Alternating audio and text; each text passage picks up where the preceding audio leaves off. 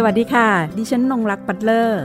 นี่คือพื้นที่ของคนชอบอ่านและชอบแชร์ ที่จะทำให้คุณไม่ต้องหลบมุมอ่านหนังสืออยู่คนเดียว แต่จะชวนทุกคนมาฟัง และสร้างแรงบันดาลใจในการอ่านไปพร้อม ๆกัน กับหลบมุมอ่านค่ะ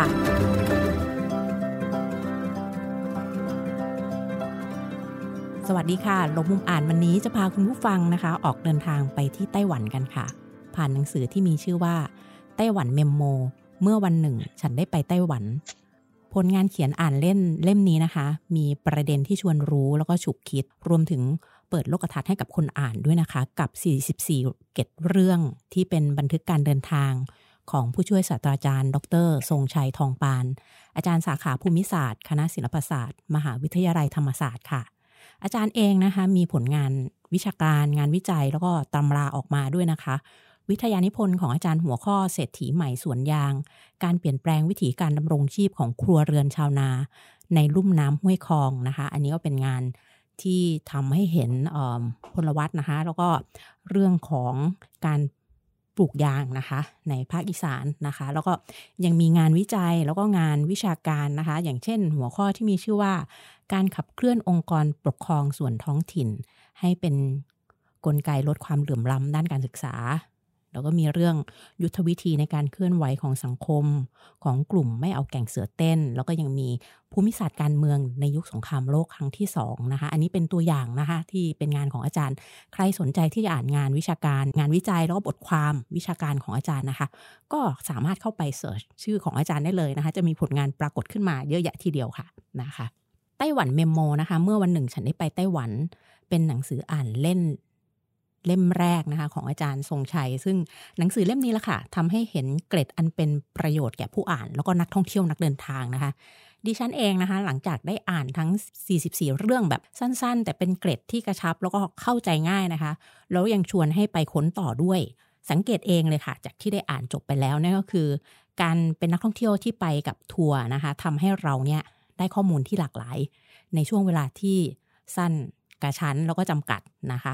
ขณะเดียวกันค่ะ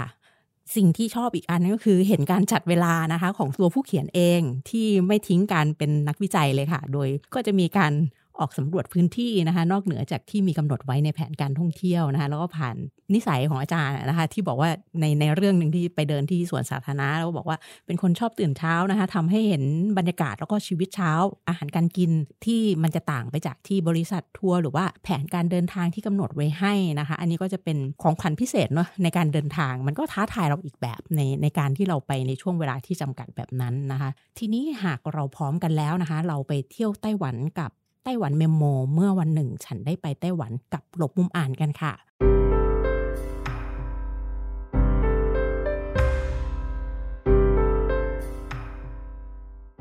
สวัสดีค่ะอาจารย์ค่ะครับ สวัสดีครับค่ะเออที่มาของการทำให้เกิดหนังสือเล่มนี้ค่ะ เดิมเนี่ยอาจจะเป็นคล้าย ๆ ถ่ายรูปนะครับ ชอบถ่ายรูปแล้วก็ลง Facebook นะครับ เพราะว่าในกลุ่มเนี่ยก็จะมีนักศึกษาค่อนข้างเยอะเงี้ยครับก็อยากให้นักศึกษาเขาเขาเหมือน ชอบการเดินทางนะฮะเพราะว่าเหมือนเรารู้สึกว่าถ้าเราเดินทางปุ๊บเราก็จะได้ความรู้เพิ่มนี่ฮะก็อยากให้นักศึกษาเขาเขาเขาเขาติดนิสัยเราไปบ้างอะไรเงี้ยนะครับดังนั้นก็ไม่ได้คิดว่าจะทำหนังสือ แต่ว่าเออก็เป็นการถ่ายรูป แต่ว่าหลังจากที่กลับมาจากไอ้ไต้หวันเนี่ยที่คณะเขาจัดไปเที่ยวเนี่ยจริงคือไปเที่ยวเนาะหรือไปทัศนศึกษาก็กลับมาแล้วก็ลองเขียนดูฮะเขียนเหมือนสั้นๆอย่างเงี้ยเขียนลง Facebook นะครับ เขียนทุกวันทุกวันทุกวันจะได้สี่สิบกว่าตอนอะไรเงี้ยฮะแล้วหลังจากนั้นคิดว่าเออ ก็น่าสนใจเนอะถ้าเราเอามาทั้งสื่อเล่มเล็กๆอะไรอย่างเงี้ยฮะครับอันนั้นก็เป็นที่มาของของหนังสือเล่มเนี้ยครับอ๋อแสดงว่าตอนที่ไปเนี้ยก็ยังไม่ได้เขียนกลับมาแล้วค่อยมาเขียนใช่ครับตอนที่ไปนี่แค่ใช่เหมือนทบทวนถูกครับ เพราะว่ามันก็เนื้อหาเยอะฮะแต่ว่าใช้วิธีการจดนะฮะคือปกติเวลาไปทัวร์เขาก็จะมีสมุด เล่มหนึ่งให้เราใช่ไหมครับ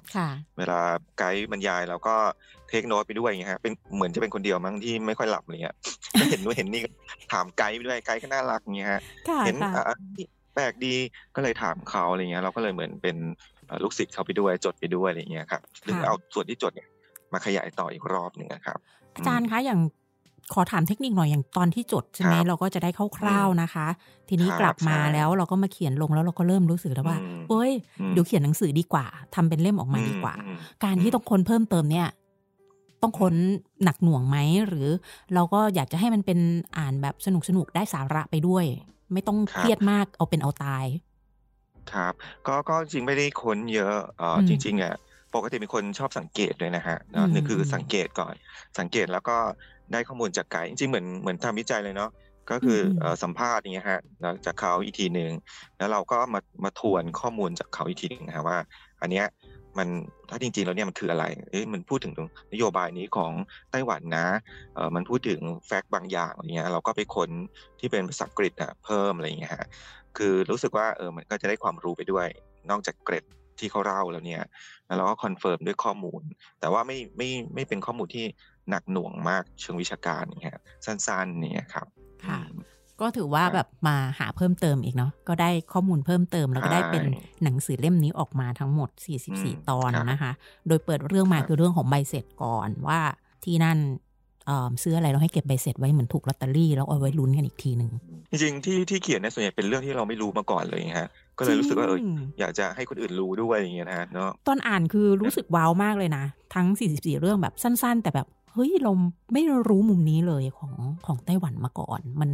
อย่างมากเราก็จะรู้เรื่องของพิพิธภัณฑ์บ้างละเรื่องของทะเลสาบของเขาที่นั่นนะคะที่จะต้องไปกันอะไรอย่างเงี้ยนะคะแต่ว่าเรื่องอาหารนี่ก็จะมีค่อนข้างเยอะพอสมควรทีเดียวอย่างอย่างเช่น ทั้งเรื่องของสับปะรดซึ่งก็จะไปเชื่อมในเรื่องของคติชนวิทยาด้วย เรื่องของเต้าหู้เหม็น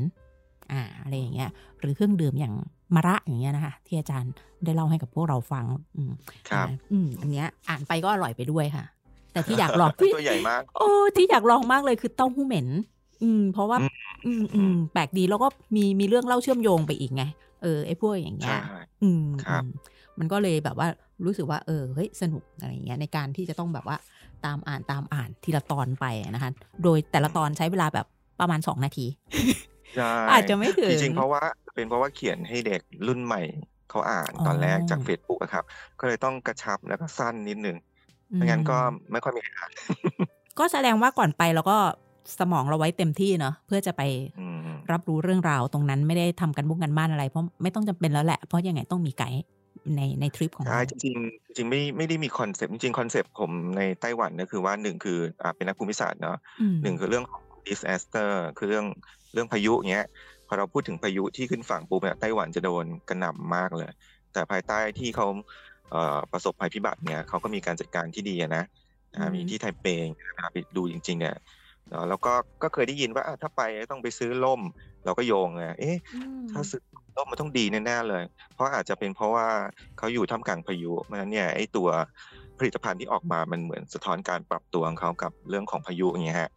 แล้วก็อีกประเด็นที่คนอาจจะรู้ มากก็คือเรื่องการเมืองเนาะคือเรื่องของความสัมพันธ์กับจีนอย่างเงี้ยรู้จริง ๆ รู้แค่เนี้ยไม่ค่อยเยอะ ใช่แล้วก็อันอันล่าสุดเขาที่ที่เป็นปรากฏการณ์นั่นก็คือการสมรสเพศเดียวกันนะคะอันนี้ที่เรารู้นะคะทีนี้ค่ะ อาจารย์ได้เกริ่นมาแล้วสักครู่นี้แบบเปรยๆมาแล้วในฐานะที่ตัวเองเป็นนักภูมิศาสตร์ เวลาเดินทางเนี่ย มุมมองอะ มันก็จะต่างกันเนาะแต่ละคนมีพื้นฐานหรือว่าชอบอะไร เวลาไปเจอ มันก็จะเชื่อมมากับความเป็นนักภูมิศาสตร์ของตัวเองค่ะ มีอะไรบ้างคะในฐานะที่เป็นนักภูมิศาสตร์แล้วก็เป็นนักท่องเที่ยวคนหนึ่งด้วยนะตอนนั้นอะไรที่แบบประทับใจในทริปไต้หวัน จริง ๆทริปไต้หวันนี้มีหลายประเด็นมากเลยหนึ่งคือ อันที่หนึ่งก็น่าจะเป็นสภาพแวดล้อมใช่ไหมครับไต้หวันนี่เขา เขาเป็นเกาะเล็กๆอะไรอย่างเงี้ยจีเป็นเกาะค่อนข้างเล็กทีเดียว แต่ว่าเขาก็สามารถที่จะดำรงความเป็นธรรมชาติของเขาเนี่ยได้ค่อนข้างดีเลย คือออกจากไทเปปุ๊บเนี่ยก็ green หมดเลย green ทุกอย่างเนาะแล้วก็ concept มีหลายเรื่องที่เขียนไว้เนาะหลาย concept เนี่ยมันก็เป็นเรื่องการอนุรักษ์ทรัพยากรของเขาเองหมดเลย เช่นอุโมงค์ขุดอุโมงค์อุโมงค์เยอะมากเลยฮะแทนที่ก็จะตัดถนนเนาะ คือทำลายป่าอะไรเงี้ย แต่ว่าเขาใช้วิธีการหลบเลยเข้าอุโมงค์ซึ่งมันไปบวกกับความเชื่อเขาด้วยเนาะเรื่องของ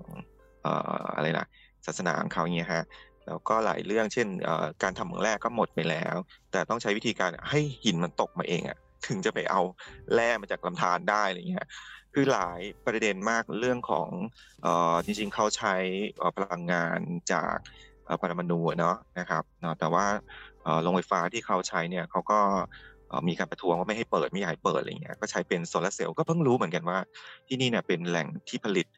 เทคโนโลยีโซลาเซลล์ระดับโลกเลยอย่างเงี้ยฮะอันนี้คือเรารู้สึกว่าเออมันก็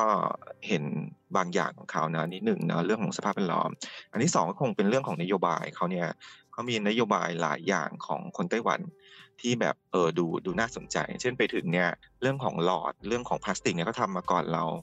นานมากแล้วฮะออกเป็นกฎมงกฎหมายเรียบร้อยแล้วเนาะแล้วก็มีการปฏิบัติตามค่อนข้างเคร่งครัดอะไรอย่างเงี้ยฮะแล้วก็มี policy ที่เราโอ้ว้าวหลายอันนี้ฮะเช่นสมรสเนี่ยก็ก็เป็นอันหนึ่งเนาะคือผมก็เคยเห็นที่ออสเตรเลียก็มีที่นี่ก็ก็มีแล้วทั้งทั้งที่เขาเป็นคนเหมือนเป็นเอ่อจะบอกว่าจีนก็ก็ไม่เชิงนะแต่เป็นกลุ่มเนี่ยซึ่งก็มี culture ค่อนข้างค่อนข้างหนักแน่นนะเนาะแต่ว่าพอเป็นเรื่องนี้ทำไมเขาเปิด ดีจังเลยอะไรเงี้ยก็รู้สึกมันมันย้อนแย้งกันแต่ว่าเออ แสดงว่าเห็นถึงนโยบายที่ดีของเขาอะไรเงี้ยเนาะแล้วก็อันที่สามนี้ที่ผมเห็นเนี่ยคืออย่างที่บอกเนี่ยตอนเช้าผมชอบไปวิ่งเนาะไปวิ่งไปเดินอะไรเงี้ยนะคือแล้วก็ไปกินกาแฟไปทำอะไรเขาเนี่ย คือทุกคนเนี่ยอัธยาศัยดีมากเลยแบบ คือเขาก็พูดภาษาอังกฤษได้นิดหน่อยด้วยนะ ถึงจะแม้จะเป็นเขาค่อนข้างค่อนข้างจะใช้ภาษาได้ค่อนข้างดี แล้วก็friendly มากเลยครับบางคนก็เคยรู้จักคนไทยอะไรเงี้ยเขาบอกเออนี่เป็นคนไทยหรืออะไรเงี้ยเออทึ่งเหมือนกันเนี่ยกับกับสภาพชีวิต แล้วก็บริบทแวดล้อมเขาเนี่ยคล้าย ๆ กับคนไทยเลยครับ มองแล้ว policy หลายอย่างของเขามันเหมือนเป็นการผสมผสานระหว่าง ความเป็นจีนแล้วก็ความเป็นญี่ปุ่นเข้าไปด้วยกันอ่าแล้วความเป็นญี่ปุ่นนี่น่าสนใจมากเลย เป็นเป็นความรู้ใหม่เหมือนกันนะคือผมไม่ได้สนใจประวัติศาสตร์เพิ่งรู้ว่าเออรู้ว่าเออเคยเป็นอาณานิคมของญี่ปุ่นน่ะแต่ว่าประมาณห้าสิบปีเนี่ยมันเหมือนเป็นญี่ปุ่นน้อยๆอะฮะเวลาเราไปไต้หวันอีกที่ประทับใจคือความเป็นระเบียบเรียบร้อยเนาะคือมันเหมือนบางคนก็บอกเหมือนญี่ปุ่นเลยอะไรเงี้ยนิสัยก็เหมือนความเป็นระเบียบ ความมีวินัยอะไรเงี้ยบ้านเมืองก็เหมือนอะไรเงี้ย เนาะคือญี่ปุ่นเขาวางฐานที่ดีดีมากเลย โดยเฉพาะผมก็จากไกลเหมือนกันยายก็บอกว่าจริงๆอะเขาก็จะวางฐานให้ไต้หวันเป็นแหล่งผลิตอาหารให้กับญี่ปุ่นนะฮะจริงๆอันนี้โยงเป็นเรื่องของศาสตร์เลยเนาะประเทศที่เป็นเกาะมีทรัพยากรน้อยเนี่ยก็พยายามที่จะทำไงให้ตัวเองเนี่ยมีเอ่อมีเรื่องของอาหารการกินมีอะไรต่างๆ นานาเนี่ยเพื่อจะรองรับประชากรที่อยู่ในพื้นที่น้อยๆขนาดนี้เหมือนคล้ายสิงคโปร์ฮะเนาะน่าสนใจในประเทศเพราะเป็นเกาะอะไรอย่างเงี้ยนะจริงต้องจับ ประเทศที่เป็นเกาะนะคะ ที่ไม่ใหญ่อย่างเงี้ยเอามารวมกันแล้วเทียบเชิงนโยบาย policy ทั้งเรื่องต่างๆ ไม่ว่าจะการศึกษาวัฒนธรรมนะคะ เรื่องของการจัดการทรัพยากรภายในประเทศด้วย สิ่งหนึ่งที่คายญี่ปุ่นได้หวันที่มีก็น่าจะเรื่องของแผ่นดินไหวเออแต่ของเขาก็ยังไม่ได้ไม่ได้มีแบบว่ารุนแรงเหมือนเท่ากับที่ญี่ปุ่นนะคะ มาที่เรื่องของคำคมของอาจารย์ที่บอกไว้ว่า ตัวตายหนังสือยังคงอยู่เนี่ย สิ่งนี้ มันครอบคลุมไปถึงงานเขียนตำราวิชาการงานวิจัยที่ตัวเองทำด้วยหรือเปล่าครับก็ก็จริงๆเนี่ยจริงๆอะเป็นคนชอบเขียนหนังสือ คือจริงชอบชอบงานวิจัยด้วยนะครับ แล้วตอนหลังก็ก็แปลงจากตัวงานวิจัยเนี่ยมาเป็นหนังสือเนี่ยหลายเล่มเลยที่ที่กล่าวมาข้างต้นเนี่ยจะลองไปค้นดูเนี่ยก็มาจากการทำวิจัยนะครับ นี่อันที่หนึ่งเนาะอันที่สองเนี่ยก็ก็รู้สึกว่ามันมีอาจารย์หลายคนที่เขาเขาก็เสียชีวิตไปแล้วเนาะ เนาะแต่ว่าโอ้โหก็พิมพ์ครั้งที่แปดครั้งที่เก้าอะไรเงี้ยอันนี้เป็นตัวสะท้อนเลยว่าแม้เขาจะเสียชีวิตไปแล้วเนี่ยแต่คุณอุปการเชิงวิชาการเนี่ยเขาก็ยังยังปรากฏอยู่อะไรเงี้ยนะครับยังพิมพ์ซ้ำอยู่เนาะบางอันเป็นแบบเท็กที่แบบทุกคนต้องใช้เงี้ยฮะแล้วก็อีกอันหนึ่งที่ที่ผมรู้สึกว่าที่ตอนหลังเนี่ยผมเปลี่ยนเทรนมานิดนึงว่าไม่ใช่แค่วิชาการอย่างเดียวเนาะมาเขียนงานแบบเนี้ยที่น่าอ่านนะผมรู้สึกว่าเดิมงานวิชาการมันถูกประเมินโดย โดยผู้ทรงคุณวุฒิเนาะซึ่งก็เป็นผู้ทรงที่อาจจะ ดูฟิตฟิตแต่กับภาษาวิชาการคำวิชาการอะไรก็วิชาการอะไรอย่างเงี้ยนะแต่ไม่ค่อยมีคนอ่านอะไรอย่างเงี้ยนะคือถ้าไม่ถ้าไม่ทำรีเสิร์ชไม่ทำไม่ต้องสอนหนังสือไม่ต้องอะไรเงี้ยหนังสือนี้ก็อาจจะไม่ถูกใช้เงี้ยเนาะเราก็เลยคิดใหม่ว่าเอ๊ะจริงๆเนี่ยเราอยากจะให้คนประเมินเป็นผู้อ่านดีกว่าอะไรเงี้ยทำไงให้คนอ่านเนี่ยเขารู้สึกหยิบขึ้นมาอ่านอะไรเงี้ย มีคนซื้อหนังสือ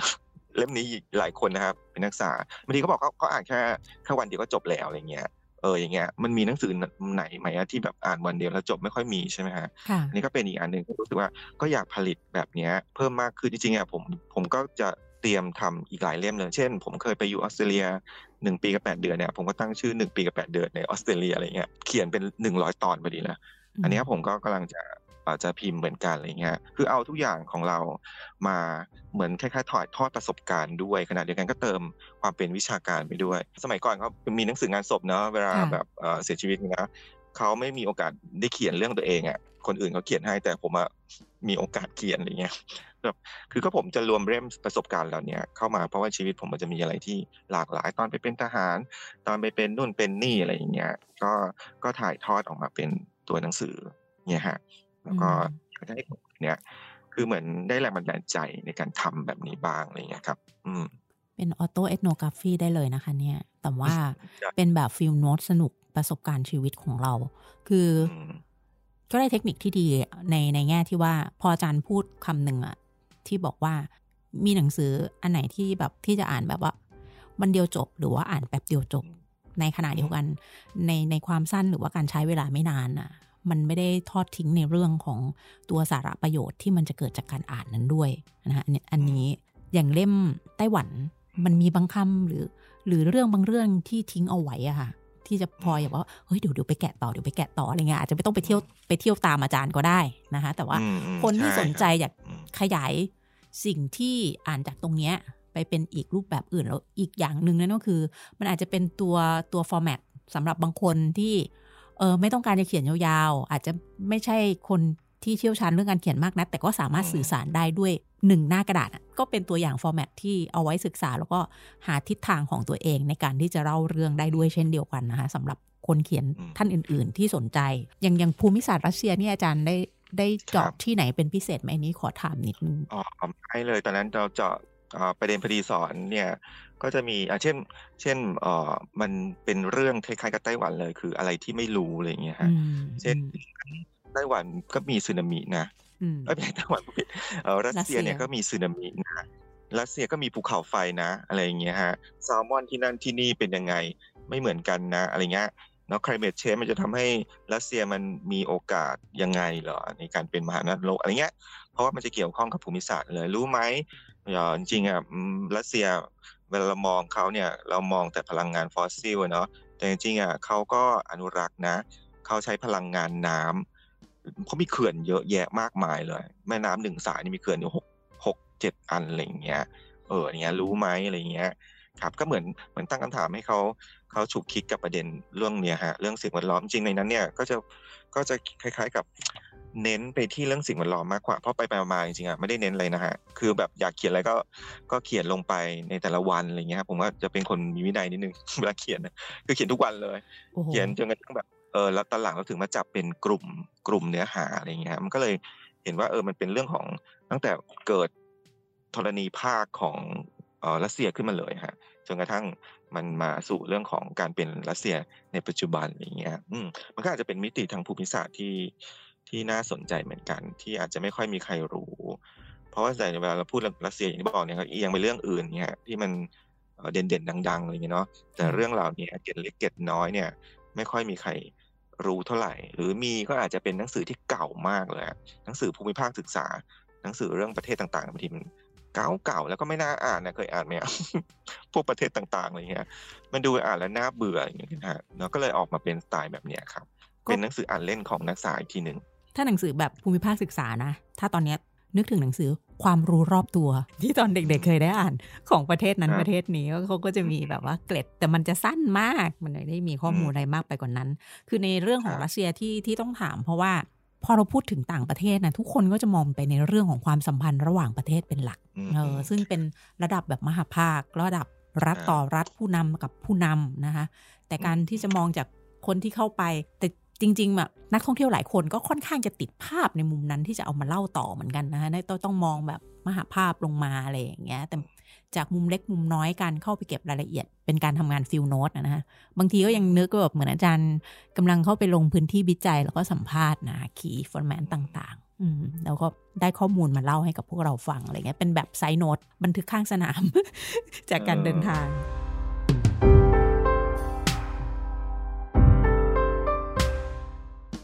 ระยะเวลาที่ที่ไปไต้หวันเนี่ยมันสั้นมาก อาจารย์คิดว่าอยากอยากกลับไปอีกไหมหรือกลับไปแล้วแบบ เออ ถ้าเรามีเวลามากกว่านี้เราเราอยากจะเขียนในเรื่องอะไร หรืออยากจะทำงานวิจัยอะไรเกี่ยวกับที่นี่คือคือตอนนั้นที่ไปไต้หวันก่อนโควิดใช่ไหมครับจริงๆนะผมคิดว่าไอ้เล่มเนี้ยออกมาจริงๆผมอยากจะกลับไปถ่ายรูปมันอีกอีกรอบหนึ่งแต่ว่าไม่ได้มีโอกาสไปถ่ายรูปก็ใช้รูปเก่าบ้างอะไรเงี้ยรูปจากอื่นบ้างเนี่ย อจริงๆเนี่ยผมไม่อยากเขียนภูมิศาสตร์ไต้หวันมาคือตอนนี้ผมว่าผมจะไล่เขียนภูมิศาสตร์แต่ละประเทศอย่างเงี้ยแต่จะไม่ใช่หนังสือภูมิศาสตร์แบบดั้งเดิมอะไรเงี้ยเนาะจะเป็นหนังสือภูมิศาสตร์ที่มันเออน่าอ่านสนุกอะไรเงี้ยจริงถ้าเรารู้ภูมิศาสตร์ในแต่ละพื้นที่เราก็จะเข้าใจเนาะเอออย่างเช่นเข้าใจไต้หวันมากขึ้นอะไรเงี้ยในบางมิติ อย่างเช่นปกติภาษาจีนเนี่ยเขาจะมีวิชาหนึ่งวิชาไต้หวัน แล้วผมอาจจะไปบรรยายหนึ่งครั้งเรื่องของภูมิศาสตร์ไต้หวัน ก็เด็กประเมินมาเขาก็บอกสะท้อนว่าเออ บางเรื่องเขาไม่รู้อะเขาไม่รู้ว่าที่นั่นมันมีบ่อน้ำร้อนด้วยนะอะไรเงี้ย ซึ่งเขาชอบมากเลยอย่างเงี้ยซึ่งซึ่งเราก็ไม่ค่อยรู้เนาะแต่ว่าโอเค ถ้าถ้าเรารู้พวกนี้ปุ๊บเนี่ยมันก็ทำให้เราเข้าใจมากขึ้น ก็เลยคิดว่าจะอยากจะเขียนเรื่องภูมิศาสตร์ไต้หวัน แต่ว่าจะเป็นการเล่าภูมิศาสตร์ที่เราได้ลงไปในพื้นที่นั้นจริงๆอะไรเงี้ยเนาะก็ใช้ observation หรือใช้อะไรมาประกอบกับความเป็นวิชาการด้วยเนาะอันเนี้ย คิดว่าอยากจะทำอยากจะขอทุนเขียนตำราของคณะหรือหนังสืออะไรก็ว่าไปเนี่ยนะแล้วก็อีกอันหนึ่งที่ที่อยากทำในเชิงของการวิจัยเนี่ยก็อย่างที่บอกตั้งต้นไต้หวันคือไต้หวันมันมีคล้ายๆกับประสบภัยพิบัติทางธรรมชาติเนี่ยค่อนข้างสูงทีเดียว แต่เขาสามารถที่จะจัดการเนาะกับตัวเนี้ยได้อะไรอย่างเงี้ยเนาะอันนี้ก็เป็นอีกอันหนึ่งที่ที่น่าสนใจในปัจจุบันเนาะในปัจจุบันเขาก็จะสนใจเรื่อง climate change อันนี้ก็จะเป็น impact จาก climate change อีกอันหนึ่งสำหรับการจัดการเมืองอะไรอย่างเงี้ย ซึ่งซึ่งซึ่งเราก็คิดว่ามันก็คงมาใช้ประโยชน์กับกับเมืองในประเทศไทยได้ อันนี้ก็แล้วก็มีหลายหลายเรื่องมากอย่างหนังสือเล่มนี้ถ้าคนจับจุดดีๆเนี่ยอย่างแล้วเราก็จะเห็นว่ามันมีประเด็นที่ไปทำวิจัยต่อได้หลายเรื่อง เช่นสาวขายหมากเนี้ย อันนี้คืออ่านแล้วก็วาบขึ้นมาเหมือนกันค่ะ ว่าแบบ อืมมันไปต่อได้ในในเชิงของการทำงานวิจัยนะคะ ไปต่อได้อะไรอย่างเงี้ยเป็นเพื่อนผู้หญิงเลยนะ ถ้ามาเทียบกับ คนขายพวงมาลัยเห็นเค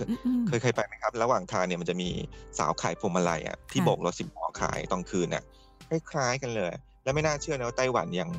นิยมหมากอะพูดง่ายๆกินหมากอยู่ แล้วก็มี policy ออกมาเยอะแยะที่เกี่ยวกับหมากนะห้ามถุยห้ามถมอะไรเงี้ยหมากเขาก็จะเป็นตลับหมากที่แบบสำเร็จรูปแล้วอะไรอย่างเงี้ยเนาะโอ้ย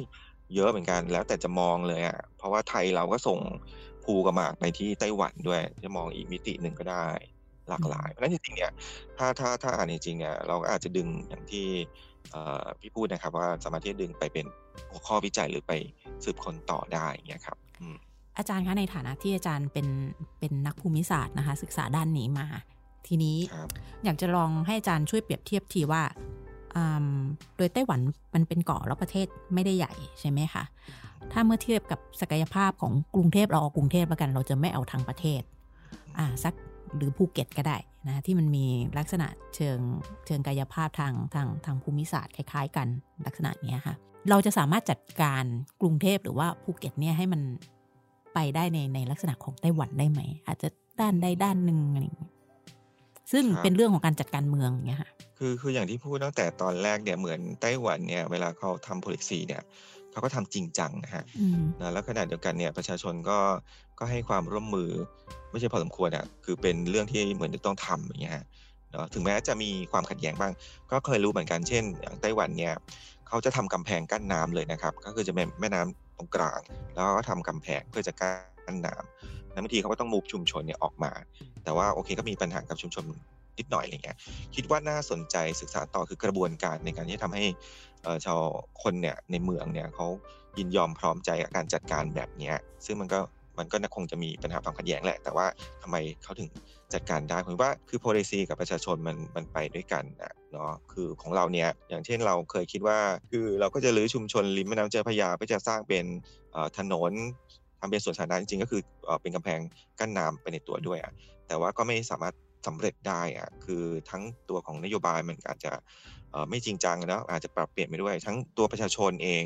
ก็ไม่ยอมอะไรเงี้ยเหมือนจิตสาธารณะบางเรื่องเนี่ยอาจจะไม่ได้ แต่แบบโอเคมันก็มีมีหลายมิติเนาะ